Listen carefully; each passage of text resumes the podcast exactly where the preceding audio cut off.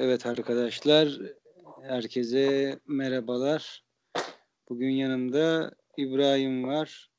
Admin'in isyanını beraber çekeceğiz. Uzun zamandır çekmemiştim. Nasılsın İbrahim? İyiyim abi sen nasılsın?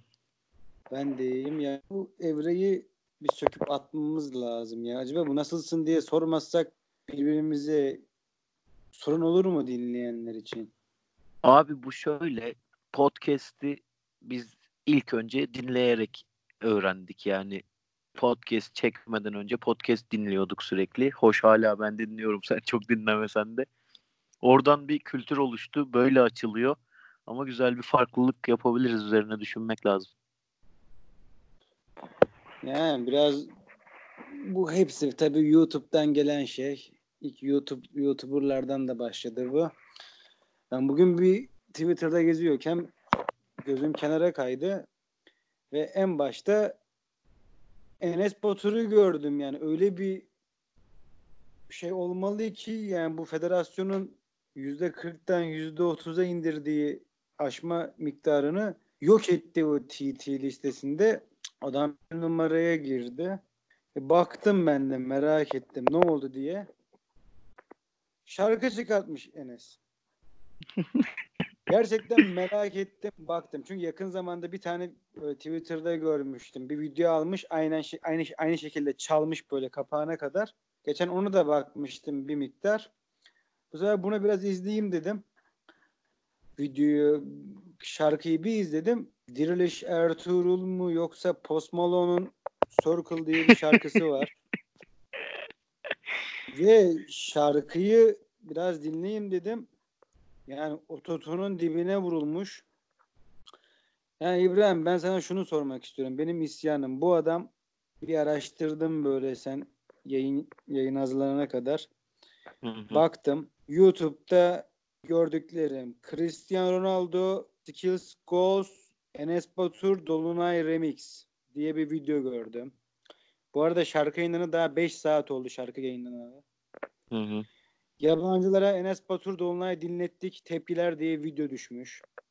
Daha şarkı 5 saat olmuş ya. Enes Batur Dolunay TikTok videoları. Ee, bakayım başka. Sonra Instagram'a gireyim dedim. Bu Enes'in 11,5 milyon takipçisi varmış. Ama dedim 11,5 milyon euro. Şey milyon euro diyorum yani milyon takipçi. Abi o kadar haklısın ki bu dil sürüşmesinde yani 11,5 milyon euro olur. O bon servis olur. Öyle bir takipçi olmaz yani olmamalı. Sonra Türkiye'de baktım böyle kim böyle gereksiz takipçisi var diye. Böyle Instagram'da boş boş dolanıyorken İrem Dereci bir şeye yorum atmış. Bir baktım İrem Dereci'nin 6,5 milyon 6,5 milyon takipçisi varmış. Önceden böyle gerçekten Türkiye için önemli kişilere bakayım dedim. Cumhurbaşkanına baktım Recep Tayyip Erdoğan 6,5 milyon takipçi. Ekrem iyi gene İrem baktım. Derici'nin arkasında değilmiş gene iyi. İmamoğlu 6.2 milyon. Sonra dedim böyle biraz da sanatçı kişiliklere bakayım dedim. Cem Yılmaz 4.7 milyon.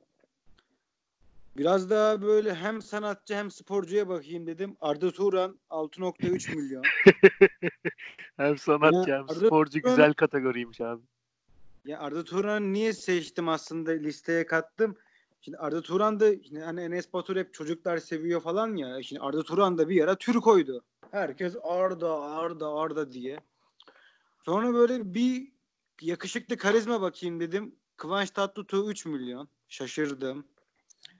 Sonra böyle bir Enes Batur gibi böyle genç çocuk bakayım dedim. Aleyna Tilki iki buçuk milyon. Ki Aleyna Tilki'yi ben takip ediyorum. Sonra böyle, böyle bakayım böyle kim e, Enes Batur'a kafa tutabilir diye e, Trump'a baktım. Trump 15 milyon. Yani düşünsene Enes Batur biraz daha şey olsa Trump'tan daha fazla takipçi olacak. Sonra Türkiye'de şu an baktım böyle en şöhretli kim var? Falcao aklıma geldi. Falcao Enes Batur'u geçmiş. 12.8 Helal. Böyle biraz daha böyle dünya çapı yapayım dedim karşılaştırma için. Obama 25 milyon. Obama'nın karısı 11.4 milyon.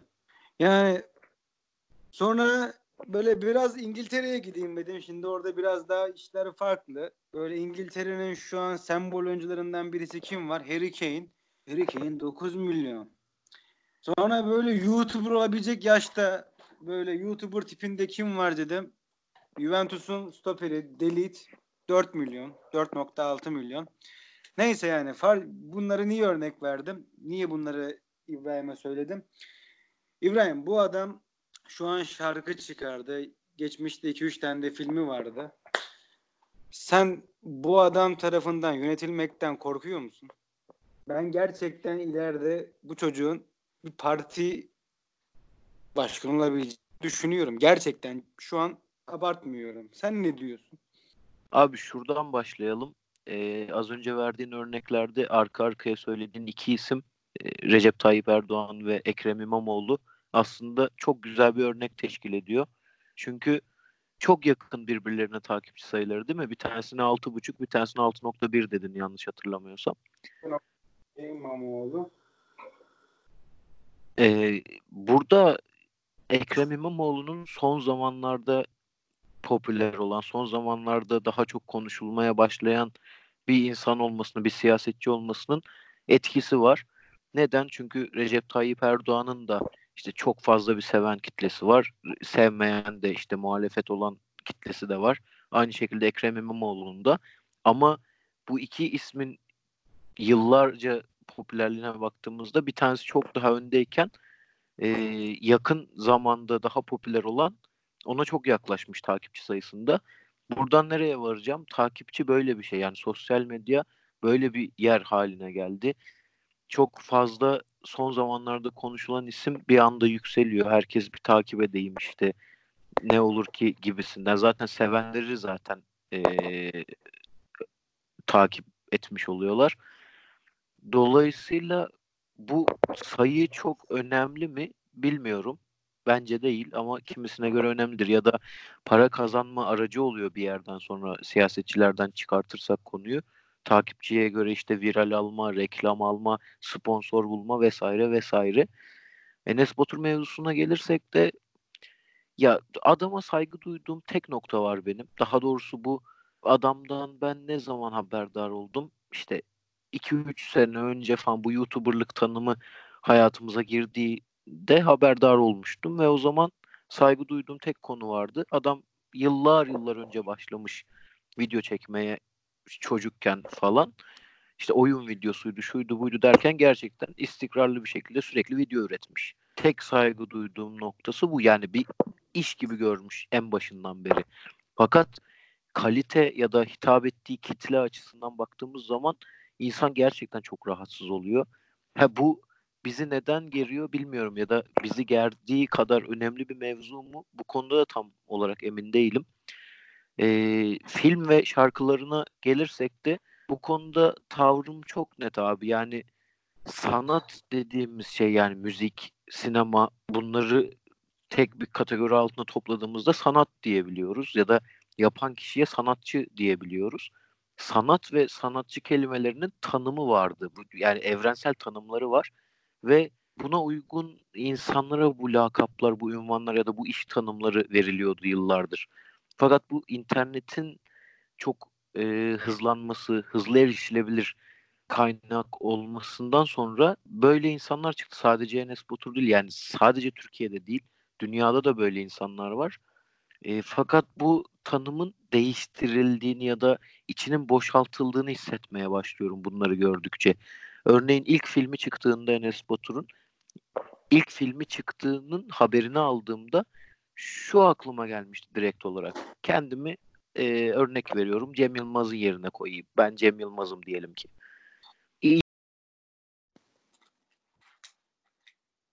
bir sürü ürün ortaya koymuşum. Sonrasında e, yakın zamanlarda işte Enes Batur gibi ya da X ismiyle yakın zamanlarda film çıkarıyoruz. Ve bir tanesi inanılmaz fazla izleniyor. İşte milyonlar fark atıyor bana. Benim yıllardır tecrübeme ve üzerine uğraştığım, emek verdiğim değerlere göre yaptığım filmim ise o kadar değer görmüyor, o kadar izlenmiyor diyelim. Tabii ki o kadar değer görür, daha fazla değer görüyor, değer veriliyor ama o kadar izlenmedi diyelim gişede. Ne olursa olsun insanların bir şekilde ürettiği şeyden para kazanma kaygısı var. Yani bu en zengin insanda da var, en fakir işçide de var. Çünkü hayat bu şekilde devam ediyor. Dolayısıyla bundan sonra ha ben demiyorum ki ben Cem Yılmaz olarak bu duruma çok üzülürüm ama e, şey yapmam yani işte e, o daha çok izleniyor diye ben de o kafada bir şey üreteyim diyemem. Çünkü bu zaten bana yakışmaz. Hani benim kitlem, benim izleyicim bambaşkadır. Benim onlara verdiğim ürün yıllardır bambaşkadır. Ama bu en çok arkadan gelecek Cem Yılmaz'ları etkiler. Çünkü artık hiç kimse idol olarak Cem Yılmaz'ı görmez ya da idol olarak hala görebilir belki kalite olarak, emek olarak ama e, baktığı zaman harcanan zamanla, vakitle ortaya çıkan ürünün kalitesini ve kazandığı parayı elde ettiği kazancı karşılaştırdığında yeni bir sinemacı ya da yeni bir sanatçı olmak isteyen genç bir insan Enes Batur'un yolunu daha kolay görür kendisine. Yani bu çok normal. Çünkü diğer tarafta çok fazla acı var. Örneğin şunu söyleyelim. Yarın Cem Yılmaz çok absürt bir şey yaptığında ya diyelim ki yolda belde birine vurdu ya da ne bileyim çok saçma bir hareket yaptı. Bu inanılmaz linç yiyecek. İşte bütün gündeme oturacak bir anda herkes çok şaşıracak. Böyle bir şey beklemiyorduk olacak. Fakat yarın Enes Batur ben kendi adıma söylüyorum bir e, sanatçı olmayan birisi olarak, halktan birisi ya da sanatçı olma iddiası taşımayan birisi olarak söylüyorum. Herhangi bir absürt bir hareket yaptığını duysak, haberlerde görsek, ha okey yapmış olabilir derim ve geçerim yani bu kadardır benim için. Diğer taraf her türlü açıdan meşakkatli. Çünkü olması gereken odur. Yani sanatçılık bir topluma ışık tutma vazifesi bulur kendisinde ister istemez. Diğer tarafta öyle bir şey yok. Çünkü o herif sanatçı değil ama sanat üretiyor bir yandan. Dolayısıyla benim en büyük korkum genel pencereden baktığımda e, bu sanat denen olgunun içinin boşaltılacak hale getirilmesi. Buna sebep oluyor yani böyle çocuklar. Aslında bu yayına Cem Yılmaz da katılsa çok güzel bir isyan olurdu ya. Ya örne bu Cem Yılmaz örneğinden güzel verdim. Ben YouTube'a girdiğimde böyle ders çalışacağım zaman, proje yapacağım zaman şimdi ben yazılı ya da okumalı bir şey yapmıyordum öğretim hayatım boyunca üniversitede. Proje. Hep yapıyordum, çizim yapıyordum ya da maket yapıyordum. Hem Yılmaz'ın stand-up'larını açardım. Şimdi anlamadığım şey 11 milyon kişi var. Hadi bunun yarısı gerçek diyelim. İşte videolarına falan baktım bu kadar kişi izliyor bu adama bu kadar nasıl zaman ayırıyorlar yani ve videoların tamamını izliyorlar. Ben sana videoları attım. Kendim attığım videoların hiçbirini tam izleyemedim. İşte diyorlar ki bun, bunlar tüm dünyada var. E şimdi şuna saygı gösteriyorum. Türkiye'deki YouTuber'ların çoğu Amerika'dakilerin aynısını kopyalıyorlar. Amerika'da bu işi yapan adama ben sanatçı ya da yaratıcı bir fikir diyebilirim. Çünkü bu adamlar kendileri içerik üretiyorlar. Bizimkiler içerik kopyalıyorlar. Hı hı. Hemen bizim dönemimizin bağımlılıklarına bakalım. Bizim dönemimizde örneğin bağımlılık ne vardı? Benim dönemimde Pokemon bağımlılığı vardı. Hı hı. Hatta Pokemon bu galiba Pidgeotto muydu? Kendini Pidgeotto sanan bir çocuk böyle camdan aşağı mı ne atlamıştı da Pokemon kaldırılmıştı. Kaldırılmıştı yayından. He. Şimdi ben örneğin kendi eğer bunu tabii bizim neslimiz de izliyorsa o da ayrı bir sorun. Gerçekten hakim değilim bu konuya. Yani izliyorlar mı izlemiyorlar mı? Takip ediyorlar mı edilmiyor bilmiyorum ama yani çevremden aldığım duyumlar hep e, çocuk yaşta yani ilk öğretim maksimum ilk öğretim seviyesinde oluşturuyor bu hayranlıkları. Ya Bunu... abi şöyle e, bir araya gireceğim. Şimdi az önce çok güzel bir örnek verdin. İşte sen proje yaparken Cem Yılmaz'ın bir e, stand-up'ını bir gösterisini açıp onu bir yandan dinliyorsun ya da işte izliyorsun gözün bir yandan orada vesaire. Bu eserin ölümsüzlüğünü, kalıcılığını gösterir. Yani aradan yıllar geçmiş işte 2008 gösterisini ben çok beğenirim. Bir tat bir dokuya inanılmaz aşığımdır. Birçok zaman senin gibi işte dersin yanında başka bir işin yanında sürekli izlediğim işlerdir. Ama onların belki şu an internete atıldığı platformda işte YouTube'sa YouTube başka yerse başka yer bu kadar izlenmesi yoktu. Yani Enes Batur'un o bugün işte biz yayın çekmek için araştırırken izlediğimiz Tinder videosu kadar izlenmemiştir belki toplam sayısına baksak. Ki izlenmiş olsa bile bu kaç yılda bu birikime ulaşmış, bu sayıya ulaşmış. Fakat Enes Batur'un az önce sen söylediğin gibi işte şarkı çıkalı 5 saat olmuş. 50 farklı belki 550 farklı şeyi çekilmiş işte yok tepki videosu, yok TikTok videosu, zart videosu, zurt videosu. Şimdi bu tamamen günümüzün şeyiyle alakalı. İşte hızlı tüketim çağı ve bu noktada aslında bir yandan popülerleşmek yani anlık anlık popülerlik çok kolaylaştı. Örneğin senin bu videodan şöyle haberin olmadı. Sıkı bir Enes Batur takipçisiyim işte story atmış Instagram'a bakayım işte şarkı çıkarmış gibi olmadı. Ya da YouTube'da Enes Batur'u takip ettiğin için görmedin. Bir yerde gündem oldu. Bunun adı Twitter olmuş bugün. Yarın başka bir yer olabilir. Sen o şekilde gördün. Ben senden duydum. Senden duymasam bir başka bir arkadaşımdan duyacaktım. Bir yerde konuşulurken duyacaktım. Bir haberde görecektim. Ve bir şekilde izledik biz bunu yani. Tamamını izleyelim, izlemeyelim hiç önemli değil. Bir şekilde biz o videoya ulaştık, ulaşmaya çalıştık ve ulaştık. Açıp izledik. Bu topu topu 5 dakikamızı almadı. Hatta o Tinder videosuyla beraber iki video baktık biz. Bir tanesi işte şarkı, güya şarkı, klip. Ve o video totalde yarım saatten fazla süreleri var. Ben bunları haberdar olup izlememin toplamı yarım saati bulmadı. Çünkü atlaya atlaya sadece baktım, göz gezdirdim. Ya bu inanılmaz bir hızlı tüketim. Ama işte bu e, bir tat bir dokudan örnek verdik. Onun acaba süreci nasıl gelişmiştir? Yani işte yok çıkıyordu, çekiliyordu, sahnesi var, orada bir gösterim olmuştur. Sonra videoya DVD'si çıktı. O oldu, bu oldu. İnternete yüklenene kadar yıllar geçti. Ama burada öyle bir şey yok. Anlık hemen ulaşıyorsun ve hemen yükseliyor. Rain mesela Rain şarkı çıkardı ki o çocuğun ben sesini beğeniyorum. Yani sesinin güçlü olduğunu düşünüyorum. Yaptığı şarkılarda sesiyle alakalı hiçbir şey yok da o da işte ototune mudur nedir çok da müzikten anlamam. O şey kullanılarak yapıldığı çok belli. Neden belli? E, adamın çıplak sesi gerçekten kaliteli fakat müziği açtığında hiç sıfır kalite bir şey dinliyorsun. E, o herifin şimdi sayıyı hatırlamıyorum ama çok çok fazla izlenmişti bir günde ve şu an konuşulmuyor bile herif. Yani konuşulmuyor derken yarın bir şey çıkarsa tabii ki konuşulacak ama o şarkıdan eser kalmadı. Sen iş yaparken yanda 20 yıllık bir e, işi gösteriyi açıp dinleyebiliyorsun kulağın bir yandan oradayken öteki adamın yaptığı iş bir günde çürüyor. Yani kalite farkı aslında biz ölçmüyoruz yani benim Rain Man kalitesiz dememle kalitesiz olmuyor ya da Cem Yılmaz kaliteli dememle kaliteli olmuyor. Ben sıradan bir vatandaşım ama bu işin getirdiği nokta o yıllarca izlenebilirliği, yıllarca tekrar tekrar dinlenebilirliği kendini gösteriyor. Şu an mesela sürekli 90'lar müziğine bir şey var.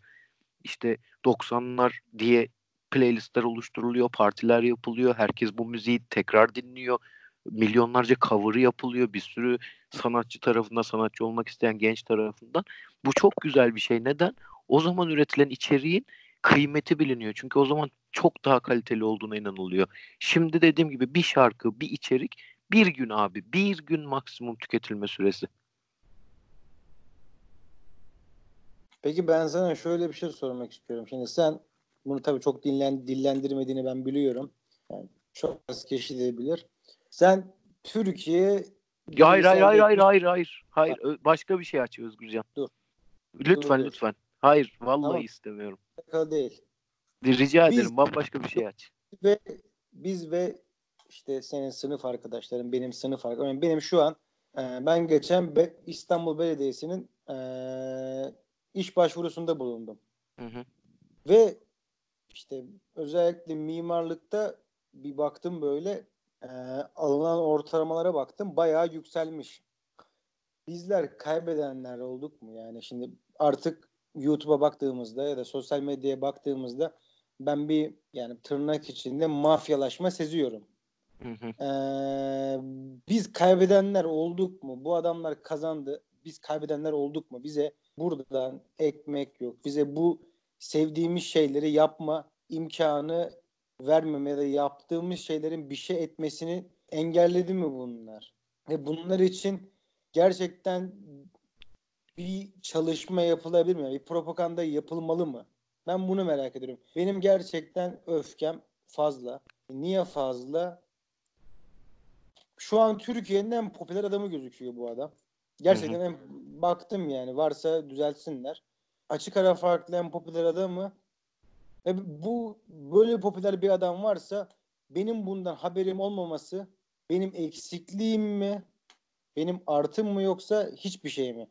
Bizim neslimizde ya da bizden daha önceki bir önceki nesilde en popüler kimdi? Tarkan'dı. Tarkan'ı herkes bilirdi. Yani bilmeyen yoktu. Ama şimdi bunu bu Enes Batur'u bilmeyen gerçek anlamda bir kitle var. Yani benim işte sen de çok bilmiyorsun. Sanatta yani biraz bu yayını yapalım diye bir şeyler attım böyle biraz bil diye videoları falan izlemediğini biliyorum. Evet evet. Bu ayrışmanın sebebini merak ediyorum. Türkiye'nin en ünlü adamı ya. Baktım en ünlü adamı ya. Sosyal medyada şu an ün ölçer oldu. Hı hı. Ee, bizim bunu bilmememiz sebebi ne? Ya işte buradaki çelişki aslında e, biz bilmiyoruz ama bir yandan diyorsun ki en ünlü adamı. Şimdi biz şey değiliz işte internetten uzak böyle inzivaya çekilmiş ya da yaşlı böyle emekli hayatı yaşayan insanlar değiliz. Bizim de her günümüzün birçok saati internette geçiyor. Fakat bu adama dair bir şey işte böyle popüler olmazsa bir anda patlayacak bir şey yapmazsa haberimiz olmuyor dediğin gibi. Ve bu çelişkinin doğru tarafı neresi ben açıkçası karar veremiyorum. Şu anda bu konu hakkında herhangi bir karar verilebilecek halde olduğumuzu düşünmüyorum. Çünkü çok yeni bir şey abi bu.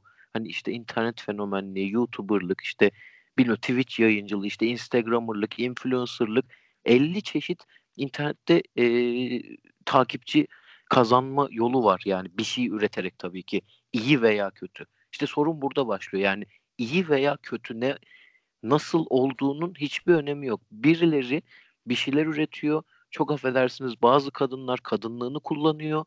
İşte bazı Enes Batur gibiler çocukları kullanıyor. Bir şekilde bir takipçi yani bir sayı yaratıyorlar aslında. Orada bir gerçeklik yok yani. Bir sayı var ve ona göre ünlü oluyorlar senin söylediğin gibi. Ha bu şu an neden ölçülemez ya da neden şu an karar verilemez ne tarafın doğru olduğunu diyorum. Çünkü her şeyin doğuşu böyle sancılı olmuştur abi. Belki de bu internetin ha şu anda zaten işte kullanan olumlu yanını da kullanıyor. Faydalı birçok şeye ulaşabiliyorsun ya da e, çok yakın zamanda Şule Chat davasında gördüğümüz gibi çok pozitif şeylere de sebep olabiliyor, fayda sağlayabiliyor ama e, şu, bu tarz örneklerde bizi olum bize olumsuz gözükmesinin sebebi doğuş aşamasında olması bence. Yani biz bunun emekleme dönemine denk geldik. Hani ileride işte her zaman konuşulan televizyon tarih oluyor mu? Artık her şey internete mi geçecek? Şu mu olacak? Bu mu olacak? Yani bunların bir netlik kazandığı yerde bence bu kadar kötü olmayacak her şey. Yani Enes Batur olmayacak en azından buranın başı çekeni. Ben buna eminim. Ama biz bu emekleme dönemine şahit olduğumuz için çok sancılı ve bizi de rahatsız ediyor, etkiliyor. Bütün şeylerde böyle olmuştur. Ya işte Rönesans da böyledir. Çok geriye gidersek diğer birçok sanat akımları da bu şekilde doğmuştur. Ha burada biraz diğerlerinden bu tarihe baktığımızda farklı düşen şey bunun gayri ihtiyari bir şekilde yani YouTube'u e, Google yaparken bunu bugünleri düşünmemişti mesela. Burada sancılı olan durum bu. Hani diğer tarafta daha planlı programlı giden bir sanat akımı, sanat e, değişimi gerçekleşiyordu. Şu anda ise planlanamayan bir sürü şey ortaya çıkıyor. Çünkü internet dediğim gibi herkesin kullanabildiği, herkesin çok hızlı erişebildiği bir yapay nesne haline geldi. Peki sence bu sayılarda oynama var mı? Ben bu sayılarda oynama olduğunu düşünüyorum. Hatta böyle ciddi haberler çıkmıştı işte Hindistan üzerinden vesaire. Hatta yani eskiden bu pop şarkılarında vardı bu yarış. O zamandan beri gelen e, bir tane sanatçı en az işte bu galiba Rayman'in şarkısından sonra şey demişti. Bu eski popçular kendi canavarlarını kendileri yarattılar ve kendileri bu sonu hazırladılar. Bu oynama olaylarından dolayı. Ee, böyle bir şimdi bu adamların arkasında ciddi bir ekip var. Ciddi bir sosyal medyayı kullanma gücüne sahip insanlar var. Yani bizim bu senin de bildiğin bir tane hesabımız vardı Tribün Ajans diye. Hı hı. Bu banlanmıştı işte. Bunun için arkadaş işte dedi ki bir tane profesyonel sosyal medya danışmanına yazdım halledecek. böyle yeni kavramlar da çıktı. Bizim neslimizin bir bölümü yani yarısı yarısından kasıt ee, ciddi anlamda eğitimle, okulla e, uğraşmak zorunda kalan kısım bu hmm, trendleri yakalayamadı mı? Yani bu yenilikleri yakalayamadı mı? Yoksa bu yolda devam etmeleri gerekiyorlar mı? Misal yani ben bu kavramlar bana biraz yabancı geliyor işte influencerlıklar, bilmem neyler, işte sosyal medya danışmanı. Bir de bu şey konusuna iyi e, parmak bastın. İşte kadınlıklarını kullanma. Ben Twitter'a artık rahat rahat herkesin içinde giremiyorum. Bir, bir iki tane garip garip video videoyla karşılaştım. İşte kızın biri kendine klip çekmiş ya böyle kendini tanıtma klibi evet, çekmiş. Evet evet İstanbul sen mi bilmem büyüksün ben mi tarzı. Ya gerçekten bunu anlam veremiyorum. Bir şey bir etkileşim almasalar bunu yapmazlar ama insan da soruyor. Hiç mi çevrenizde yakınınız, akrabanız, ananız, babanız ya da bir arkadaşınız oğlum sen ne yapıyorsun diyen yok mu yoksa destekliyorlar mı bunları? Misal Enes Batur artık bir canavar oldu ve bu canavara kimsenin gücü yetmemeye başladı. Ya da Twitter'a baktığımızda ben misal bu Twitter fenomenleriyle bir ara kafaya takmıştım. Bunlar kim diye merak etmiştim. Gerçekten ciddi anlamda bunlar düz insan ya normal insan. Ama Hı. bu YouTuber'lar hayatları hepimizin önünde. Hepimizin hepsi hayatlarını paylaşıyorlar. Acaba gerçekten hayatları bu mu? Hayatları eğer bu ise bu beni üzüyor. Çünkü ben şu an bu yayından sonra kapattıktan sonra ders çalışmak zorunda kalacağım. Yaşım 24 ve hala hı ders çalışıyorum. Bir şeyleri uğraşmak için. Ama ben bu adamların yaptığı işi de yapmak istiyorum. Fakat yapamıyorum. Evet bak şu konuya saygı gösteriyorum. Misal biz ekibimiz var. Bizim ekipte toplam 20 kişi falan var. 20 hı hı. kişi bir olup bir video çekemedik. Ben buna evet. saygı gösteriyorum. Evet adam çatır çutur video çekiyordu kaç yıl öncesinden ne imkanlarla. Fakat şu an gelinen nokta böyle yani gerçekten ben bir parti kursa ciddi miktarda oy alabilecek bir kapasitede ya. Ben buna kafa yoruyorum. Yani insanları etkileyebilecek bir kapasitede örneğin bir yakınlığı olsa bir siyasi partiye gerçekten şey değiştirebilir. Bir oynama yapabilecek kapasite olarak görüyorum. Bu beni çok rahatsız ediyor. Buna karşı da kimse de bir şey yapmaması beni rahatsız ediyor.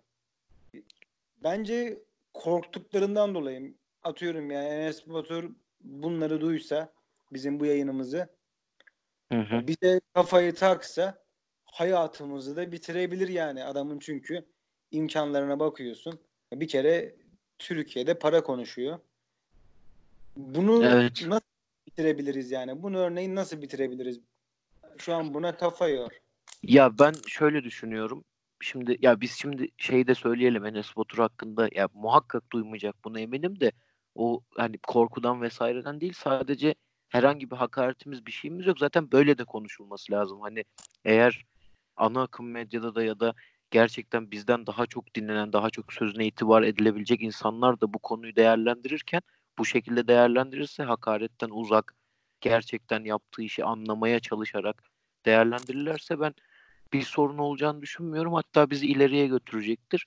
Bu konuda da ben senin kadar karamsar değilim açıkçası. Ha, sayı olarak evet doğru. Dediğin gibi bir partiyi yönetebilecek, bir, belli bir destek alabilecek bir kitleye sahip gibi duruyor en azından. O çocukların büyüdüğünü düşün. Hani işte Enes abi mi diyorlar artık ne diyorlar. O şekilde büyüyüp büyüyüp büyüyüp atıyorum 18'e geldiklerinde oy çağına geldiklerinde sayı olarak evet bir kitleye sahip olmuş halde gör, göre, görebiliriz ama bunun için biraz daha eğer bu kadar kötüye gidecekse bile ki ben tekrar söylüyorum senin kadar karamsar değilim ama e, bunun bizim nesli geçer abi. Hani biz bir ömrümüzü sonlandırırız. Ondan sonra o kadar kötü hale dönüşür. Çünkü bu tarz etkiler en azından şimdiki hayatımızda internetten biraz daha uzak. Çünkü e, bunu Muharrem İnce'nin katıldığı Cumhurbaşkanlığı seçiminde de gördük.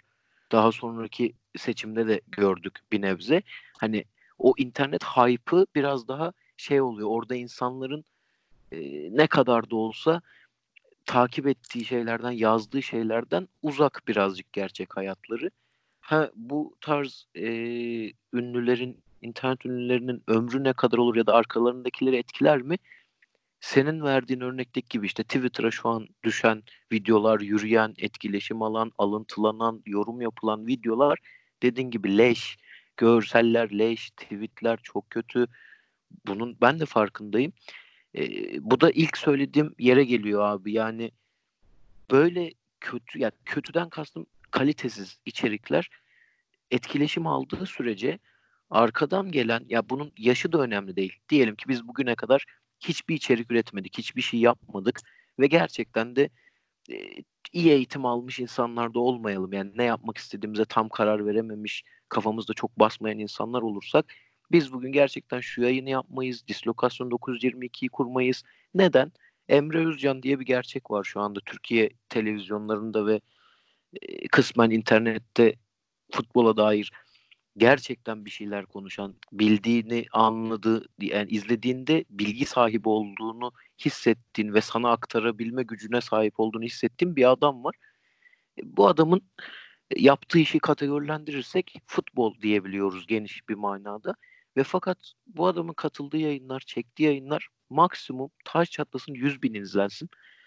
E, bir herif çıkıyor kameranın pardon ekranın bir yerine kameranın kendisine dönük şekilde o iğrenç hiçbirimizden farklı olmayan suratını koyuyor. Arkaya da oradan buradan kırptığı Ronaldo skills işte Messi skills falan koyup üzerine inanılmaz boş, gereksiz, sana hiçbir şey katmayacak konuşmalar yapıyor ve bu herifler 2 milyon, 3 milyon, bilmem kaç milyon izleniyorlar. Şimdi böyle bir ortamda arkadan gelen herif de yani futbola ilgi duyacak birisi ya da futbol hakkında bir şey konuşmak, bir şey üretmek isteyen bir insan Emre Özcan'ı örnek alması çok zor. Ha, bizim açımızdan biraz daha kolay. Neden? İşte ilk başa geliyoruz. Yani biz 2000'lerde bir Cem Yılmaz'ı gördük başında. İşte bir sürü sadece Cem Yılmaz'ı da söylüyoruz ama başka aktör gördük, başka başarılı iş gördük, kalite gördük, uzun ömür gördük. Ama şu andaki çocuklar günlük şeylerle yaşıyorlar. Yani günlük ünlü olan, e, popüler olan şeylerle yaşıyorlar ve aynı bugün senin bana mesaj atıp da ya da işte senin Twitter'dan görmen gibi Enes Batur'un bu iğrenç ötesi şarkısını kaçınılmaz bir şekilde rastlıyorsun buna. Kendin gitmiyorsun aslında yani. Bir şekilde o içerik seni buluyor. Hani böyle bir şey var izle beni diyor ve bir saniye bile olsa tıklamış buluyorsun kendini e, bir noktada ve nasıl çözebiliriz'e getireyim yavaş yavaş. Benim fikrim şu yönde. İşte bu film konusunda ilk yine ben bu görüşümü ortaya atmıştım. Yani bende şöyle bir görüş canlanmıştı. Abi çocuğun mu istedi? İşte kardeşin mi istedi? Hatta arkadaşın bile olabilir. Buna bir şekilde merak etti. Belki hoşlanıyor. Belki herifi takip ediyor. istiyor onun yaptığı işe gitmeyi. Gitmeyecek abi. Engel olacaksın. Yani önce bir o anın e, o popülerliğini sayı olarak bir kırmaya çalışacaksın. Çünkü bu adamların elinde sayıdan başka gerçekten hiçbir şey yok. Çünkü kalite zaten yok. Sürdürülebilirlik zaten yok. E, uzun ömürlülük hiç yok. Bugün var yarın yok adam. Tek elindeki var olan tutabildiği, tutunabildiği tek dalı sayı.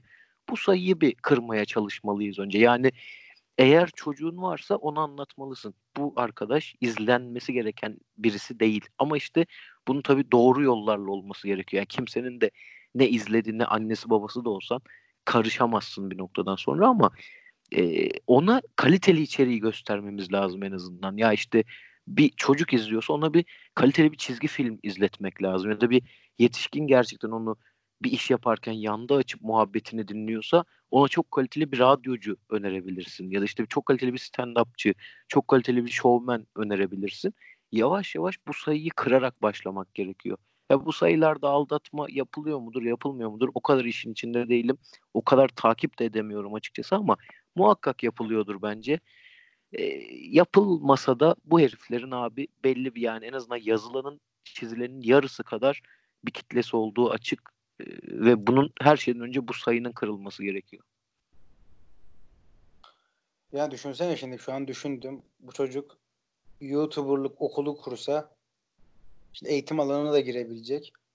Ya benim için gerçekten ciddi Abi bir tehlike. bunu bunu yaptılar. Benim Bunu öfkem küçük- fazla ya. Ben küçük- ya. Küçük çaplısını yaptılar abi. Ruhi Çenet diye bir herif var. Ee, gerçekten hani daha kötü olmasın Enes Batur'dan da garip bir herif. Udemy'yi biliyorsun. Udemy'de eğitim açtı abi. Bilmem kaç liraya YouTuber'lık eğitimi diye eğitim var ve bir sürü de satıldı. Ya şimdi bir sosyal medya iş- işine biz yeni girdik aslında. Ben Haziran ayında tam biraz içine girdim. Bu işlere ciddi anlamda mesai harcayan kişilerle karşılaştım ve karşılaştıktan sonra bir sonuç çıkardım. Ben bu sosyal medya işi içinde olup da e, akademik kariyeri çok yüksekte olan çok göremedim. Acaba bununla da bağlantısı var mı? Yani gerçekten çok kişiyle tanıştım. Ciddi anlamda ve bir baktım ki ben e, tabii benden büyükler de vardır. Fakat karşılaştığım insanların hepsinin yaşının benden küçük olduğunu gördüm ki benim yaşım da çok da büyük değil yani ben 95 Hı. doğumluyum. Ee, bakıyorum işte 25 binlik Twitter sayfası, 15 binlik, 30 binlik, 40 binlik, 100 binlik, 1 milyonluk Instagram sayfasının adminleri 99, 2000, 98 falan yani küçük yaş olarak küçük insanlar. Bunlar emeklerini buraya harcadıkça eee, peki nesil nasıl gelişecek? Yani şu an ben baktığımda buraya harcanan gerçekten emek var. Emek yok demiyorum. Bir mesai var. Fakat öteki tarafa harcanan mesai yok. E, Bu geçen BBC'nin şeyi vardı. Ee, Türkiye'nin eğitimle ilgili bir belgeseli vardı 5 dakikalık. Her geçen yıl sıfır çeken sayısı artıyor. İşte bir YouTuber'ların böyle bir eğitim kariyerlerini bir araştırayım dedim.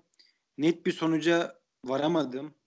E ben bu zamana kadar yani Cumhurbaşkanı haricinde üniversite okumayıp bu kadar ünlü olabilen kimseyi görmedim. Yani bu kadar ünlüden kasıt belirli bir kitleye hakim olabilen kimseyi göremedim ki. Ya şimdi Cumhurbaşkanı'nın da istersek eee, şeyimiz uymasın. Kafamız uymayabilir. Fakat yani ciddi anlamda bir siyasi geçmişi var. Ciddi anlamda bir yaşanmışlıkları ve tecrübesi var. Yani evet aynı kafada olmayabiliriz. Bu bir gerçek. En azından bir hitabet gücü var. Fakat bu zatı muhterem Enes'in bir hitabet gücü, de yok. Var mı ya ya da bana mı işlemiyor? Bir Ya geçmişte zaten- bir birikimi de yok. Bir yaşanmışlık da yok. Ve garip bir durum var yani. Ben bu durum beni çok rahatsız ediyor. Sinirleniyorum. Aklıma geldikçe hala bir şeyler için uğraşmaya çalışıyorum. Sev, yani bu arada benim de sevdiğim bir şey sosyal medyayla uğraşmak. Fakat gerçekten yorucu da bir şey. Ama bunlar bunu yapınca emek karşılığı alıyorlar. Mesela çok severek izlediğim bu Post 42 var. Yani seviyorum şeylerini. Yani onlar bu adamın yakınına yaklaşamıyorlar ki içinde bulunan ekibin ciddi bir sosyal medya geçmişi var. Yani benim zamanımda bu şeyler vardı. Bu Noel dayı falan filan. İlk çıkanlar şu an onların seviyesi bunun seviyesinde de bile değiller. Yani bu adam neyi doğru yaptı da bu kadar insan yanlış yaptı. Ya da bu adamın yaptığı suç mu? Örneğin TikTok için bir eee, bir rapor falan bir şeyler yazılıyordu örneğin TikTok'a bir ayar çekilecekti. Yani buna bir şey yapılacak mı? Bence ciddi bir tehlike. E, Gerçekten ciddi bir tehlike. Her şeyi geçtim. Ülkedeki yani genç neslin emeğini ya da zamanını ciddi anlamda çalıyor. Ya da istenilen şey bu mu? Bunlar böyle şeylerle uğraşsın. Başka şeylerle uğraşmasın. Bu şeylerle oyalayalım. Bunu düşünmeden edemiyorum. Ya bu en tehlikeli şey aslında bu son söylediğin zaman abi. En çok insanların zamanını gerçekten boşa harcamasına sebep oluyorlar. Yani bir şeyler izlemek yani bunun adı kendi hayatımdan örnek vereyim. Dizi olabilir, film olabilir, maç olabilir, ekranda dışına çıkarsak tiyatro olabilir, şu olabilir, bu olabilir. Fakat benim izlediğim şeylere dair dair ilk e, hayatımda ilk aradığım şey bana bir şey katması ve hitap etmesi bana.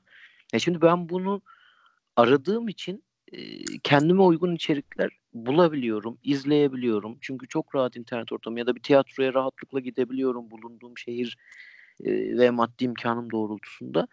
Ama biraz daha işte bu yaş kitlesinin böyle olmasının sebeplerinden bir tanesi de bu. Ya şimdi o çocuklar e, şeye doğuyorlar artık bu da klişeleşti kendimi de yaşlı hissettiriyor ama mecburen kullanmak durumundayım. İşte akıllı telefona, akıllı tablete, laptoplara, akıllı televizyonlara, dokunmatik ekranlara doğuyorlar.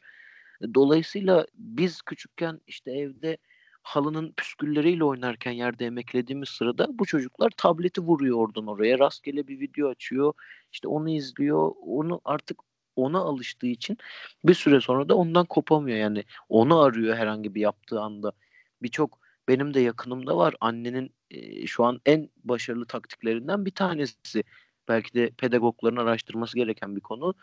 E, yemek yediremediği, mama yediremediği çocuklarına açıyorlar bir YouTube videosu tabletten ya da işte akıllı telefondan. Çok rahat yedirebiliyorlar çünkü oraya bir odak şeyi sağlamış oluyorlar çocukta. E, bu şekilde büyüdükleri zaman da herhangi bir birey bu şekilde yetiştirildiği zaman gerçekten ondan kopması zor oluyor. Bizim açımızdan kötü olan durumsa şu abi yani ben açıkçası ben idealist bir insanım. Yani şöyle idealist illa şu olacağım tadında bir e, hayat görüşüm yok ama ya benim hayatımı tamamen e, yolda olmaya adamışlığım var. Yani ben bir şeylerle uğraşırken, bir şey uğruna çaba harcarken en çok o zaman mutlu oluyorum. Tabii ki ben de paraya ihtiyacım var, para istiyorum. İşte gezmek, o parayı harcamak, güzel yerlerde kullanmak tabii ki istiyorum ama ilk önceliklerimden bir tanesi hiçbir zaman bu olmadı. Ama eğer bu olan insan varsa ve benim yaşıma geldiyse gerçekten e, dediğin gibi treni kaçırmış büyük olasılıkla ve e, o YouTube'a ya da işte internete içerik üretmekte geç kalmış olabilir. Ama tabii Enes gibi ya da birçok başka e, kafaya oynayan YouTuber gibi böyle kalitesiz içerik çekip de bu sayılara ulaşamayan insanlar da var. Bu nasıl oldu? Bana kalırsa birkaç kişi zamandan yırttı. Yani çok erken bu işe girdikleri için YouTube algoritmasında onları ilk YouTuber'lık başladığında biraz ön tarafa çıkardı. Oradan bir hype'landılar. Diğerleri de birazcık şansa bağlı olduğunu düşünüyorum açıkçası. Çok fazla bir senin dediğin gibi akademik geçmişleri zaten yok bu çocukların ya da bu ünlü e, internet fenomenlerinin. Bunun en kötü etkisi de kültürün değişmesi olacak artık bir yerden sonra yani. Bu kültür değişmesi de kolay bir şey değil. Her ne kadar teknoloji çağında olsak da yine yıllar alacak bir süreç. Ama eğer bir yerde çok büyük kitleleri etkileme işte sallıyorum erişkin dediğimiz yaş grubunun yarısına yakınını etkilemeye başlarsa zaten çöküşü başlar o noktadan sonra. Çünkü somut bir şey üretemeyen hiçbir toplum ayakta kalamaz ve yaptığı işten bir noktada muhakkak vazgeçecektir. Son şöyle toparlayalım yayını. Ee, bu önermeyle şey bu şeyle ortaya attığım şey. Ee, şimdi atıyorum biz kendimiz indirgeyelim. Biz işte böyle sosyal medyada hedeflediğimiz şeylere ulaştık. Belirli bir kitleye hitap ettik. Belirli bir gücü elde ettik. Bizler de yozlaşır mıyız? Ben bunu merak ediyorum örneğin. Bizler de kendi şeylerimizden ödün verir miyiz sırf çıkarlarımız doğrultusunda? Bu bir deney vardı. Unuttum deneyin ismini de. Ee, bir hapishane deneyi vardı. Hapishane deneyinde işte profesör bir grup tutuyor işte. Bu grup diyor ki deney için siz mahkum olacaksınız. Bir gruba da diyor ki siz gardiyan olacaksınız. Profesör de bunları gözlemliyor. Herkes deney olduğunu biliyor. Bir süre sonra deney öyle bir hale geliyor ki profesör kendini hapishane müdürü zannediyor, hissetmeye başlıyor. Gardiyanlar zulüm etmekten hoşlanmaya başlıyor. Yani zulümden kasıt artık e, mahkumlara şiddet uygulamaya başlıyor. Ciddi anlamda gücü suistimal etmeye başlıyor. Deney nasıl kurtuluyor? Profesörün işte aynı zamanda asistan olan eşi müdahale ediyor ve deneyi sonlandırıyor. Şimdi deneyi ben çok yüzeysel anlattım ama hı hı. dinleyenler anlayacaklar da biraz araştırırlarsa anlarlar. Mahkum profesör deneyi falan yazarlarsa. Yani sonuç olarak böyle bir güce ulaşan kişilerin hepsi yozlaşıyor mu? Misal şu an işte İmamoğlu'ndan örnek vermiştik. İşte Cumhurbaşkanı'ndan örnek, verdik. Arda Turan'dan örnek verdik. İşte Arda Turan ilk çıktığında benim gerçekten hayranlık duyduğum bir kişilikti. Sonrası her, herkesin malumu. Ve Türkiye'de bunun örneklerini çok gördük. Bu kaçınılmaz bir son mu? Bu gücü elde eden herkes yozlaşıyor mu? Yoksa her şeyin temelinde eğitim mi yatıyor İbrahim? Ya abi muhakkak bir yerden sonra e, bazı eksilmeler oluyor herkeste. Zaten olmazsa işte tam o idealinde giderse herkesin bir yön, bir yerden sonra işte Mustafa Kemal Atatürk oluyor ya da ne bileyim işte futboldan örnek verirsek Emre Belözoğlu oluyor, Messi oluyor vesaire vesaire. Yani onlar zaten öyle insanların sayısı çok az olduğu için bir yere geldikten sonra evet birçok şey kopabiliyor o insandan ama bunu en aza indirgemek önemli. Yani biraz daha yaptığın işin nereden geldiğinin senle Buffon'un 17 yaşına yazdığı mektubu okumuştuk birlikte. Neler hayal ediyordum bunları kazandım ama hani asıl tutkumdan hiçbir zaman o beni içimdeki ateşi harlayan şeyden hiçbir zaman vazgeçmedim diye söylüyordu Buffon. Ya biraz öyle olmak lazım yani onu yapınca Buffon oluyorsun işte hani hiçbir zaman Buffon'u en iyisi diye gelmiş geçmiş en iyisi diye anmayacağız ama efsane kalecilerden bir tanesi, efsane futbolculardan biri diye anlayacağız. Bu fon olabilmeyi amaçlamak lazım. Yani diğer türlü olduğunda dediğim gibi direkt Messi oluyorsun. Bunların sayısı çok az. Benim diyen yani kendine en çok güvenen de bu yolda bir şeylerini eksiltip devam edecektir ama e, dediğim gibi en az zararla bu yolu devam ettirmek lazım. Ha bizim şu anki en büyük şeyimiz ne? Kalite ve çeşitli içerik üretmek dislokasyon 922 olarak.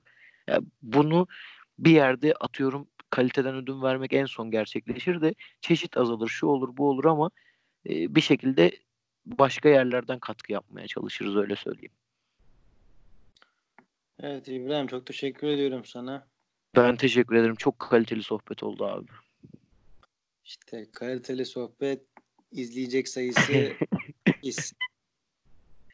Bu da makus talih. İleride inşallah bu değişecek. Bu yayınlar ileride tekrar dinleyeceğiz.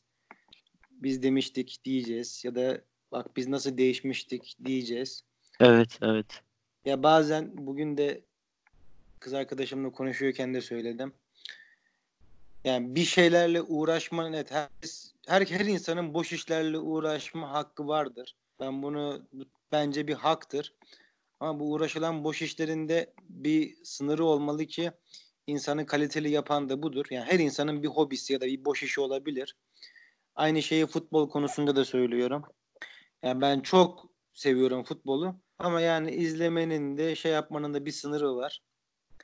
Aynı şeyi de bu arkadaşlara tavsiye ediyorum. Yani bu işi yapmayı seviyor olabilirsiniz. Fakat yani ben bu zamana kadar her şekilde yani devranın döndüğünü gördüm. Yani bir şekilde gördüm işte. Hep örnek verdik. Bir sürü kişiden. Arda Turan'dan gene örnek vereyim. Çünkü siyasiye girmeyelim. Bir şekilde bunların hepsi döndü. Dönecek de. Bizim gençliğimizde örneğin Justin Bieber çok popülerdi. Aynı Enes Batur gibi. Şimdi örneğin evet. Justin Bieber böyle hatırlıyorum bir açıklamasını. Yani geçmiş şeyimden pişmanım tarzı bir şeyler demişti. Ki şu an örneğin Justin Bieber Enes Batur'la çok da büyük değildir. Nasıl bir role büründüğünü görüyoruz. Eskisi gibi olmadığını. Aynı şekilde Enes Batur'u da umarım faydalı bir şeylerle görürüz. Yani ben hala şaşıyorum ya. Türkiye'de her şeye dava açılıyordu. Bir kuruşluk tazminat davası. Ya buna niye dava açılmadı çok merak ediyorum yani. Vardı bir yer öyle garip garip davalar. İşte sinirim şampiyon olamaydı takım bir kuruşluk dava açıyordu. İşte ya muhtemelen dediğin gibi o arkasındaki işte prodüksiyondur, e, marketing şirketidir, odur budur onlarla alakalıdır Özgürcan. Ya bunlar ciddi anlamda şey ya ben bunun da içine girince farkına vardım. Belirli yerlerde belirli gruplar ciddi anlamda yozlaşıp mafyalaşmaya başladılar. Ve diğer insanlara da bir şey yapma fırsatı ya da yaptıkları işten zevk alma fırsatı vermiyorlar. Neyse çok uzattık. İsyanımızı yaptık. Görüşürüz İbrahim. Görüşürüz. Herkese iyi geceler.